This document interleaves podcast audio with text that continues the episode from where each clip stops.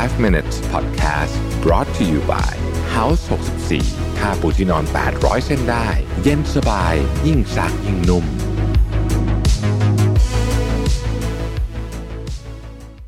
สวัสดีครับ 5 minutes นะครับ คุณอยู่กับรวิทานุสาหะครับ วันนี้บทความจากนูรินอาลีมานะฮะชื่อว่า six tiny secrets to sound emotionally intelligent during an argument นะฮะคือช่วงเวลาที่คนเราจะแบบหัวเสียแล้วก็แบบมี EQ ต่ำมากที่สุดเนี่ยก็คงจะหนีไม่พ้นช่วงที่เรากำลังต้องเถียงกับใครสักคนนี่แหละนะครับ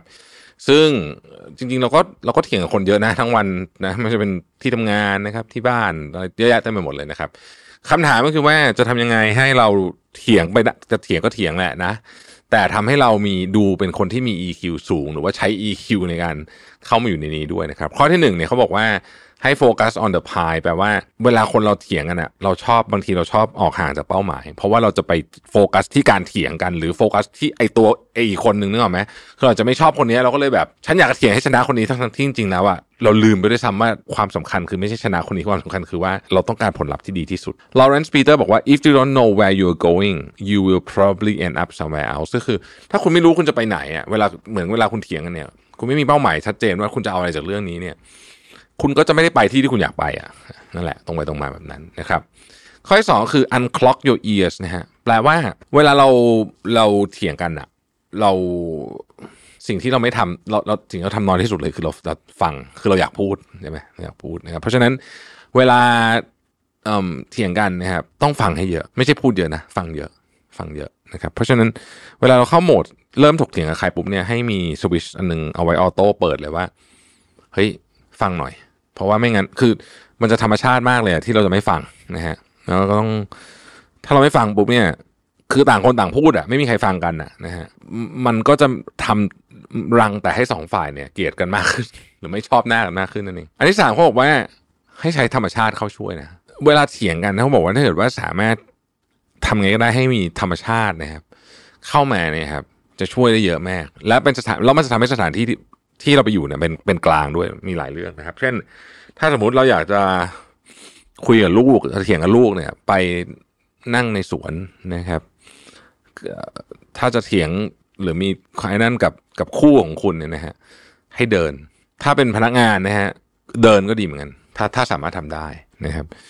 การถกเถียงกันในห้องประชุมเฉยๆเนี่ยบางทีไม่ค่อยช่วยเท่าไหร่หรือออกเป็นคาเฟ่ข้างๆออฟฟิศอะไรอย่างเงี้ยนะฮะให้มันให้มันเปลี่ยนที่โดยถ้ามีที่ที่มันมีธรรมชาติได้นะจะยิ่งดีกว่าเอิ่มเขาบอกว่าบางทีเราเริ่มต้นอย่างนี้ก็ได้นะ สมมติเรานึกไม่ออกว่าจะเริ่มต้นยังไงดีเนี่ยเขาบอกว่าเนี่ยอะ I know you guys are furious นะฮะ since it's lunch time นะฮะ how about we go to take this conversation to the coffee shop นะ the coffee is on me ก็คือเอาเรารู้แหละว่าตอนนี้ถกเถียงกันแล้วโมโหกันอยู่อะงั้นเราไปคุยกันต่อที่ร้านกาแฟแล้วกันนะ เดี๋ยวผมเลี้ยงกาแฟได้นะอะไรอย่างเงี้ยนะฮะ ข้อที่สี่คือ say sorries on others behalf เขาบอกว่าจริง ๆ เนี่ย คือบางครั้งเนี่ย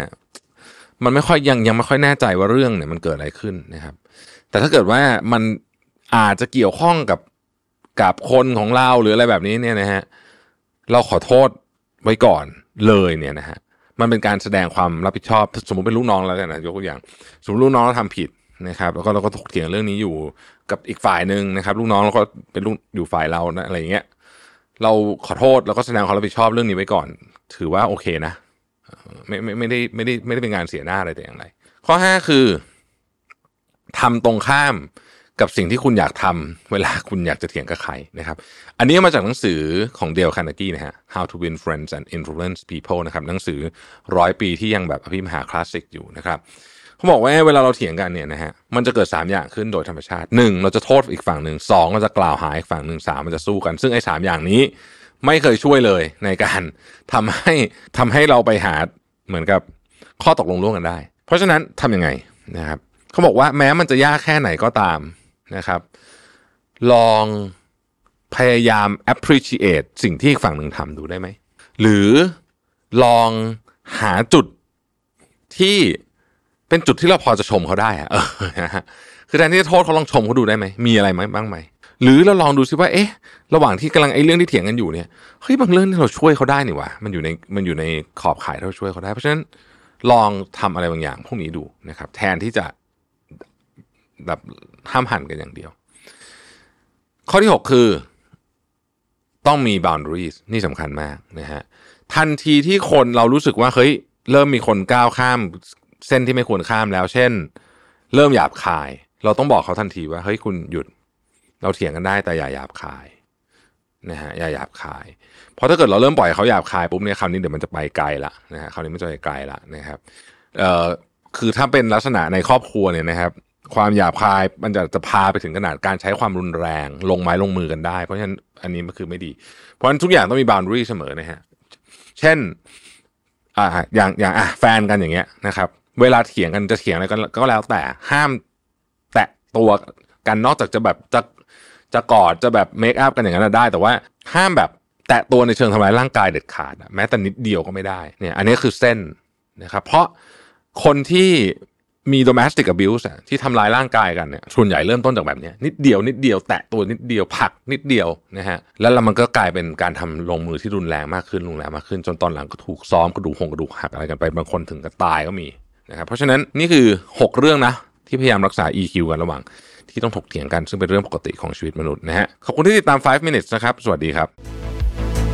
5 minutes podcast brought to you by House 64 นุ่มขึ้นทุกวันที่ใช้ สบายทุกครั้งที่หยิบ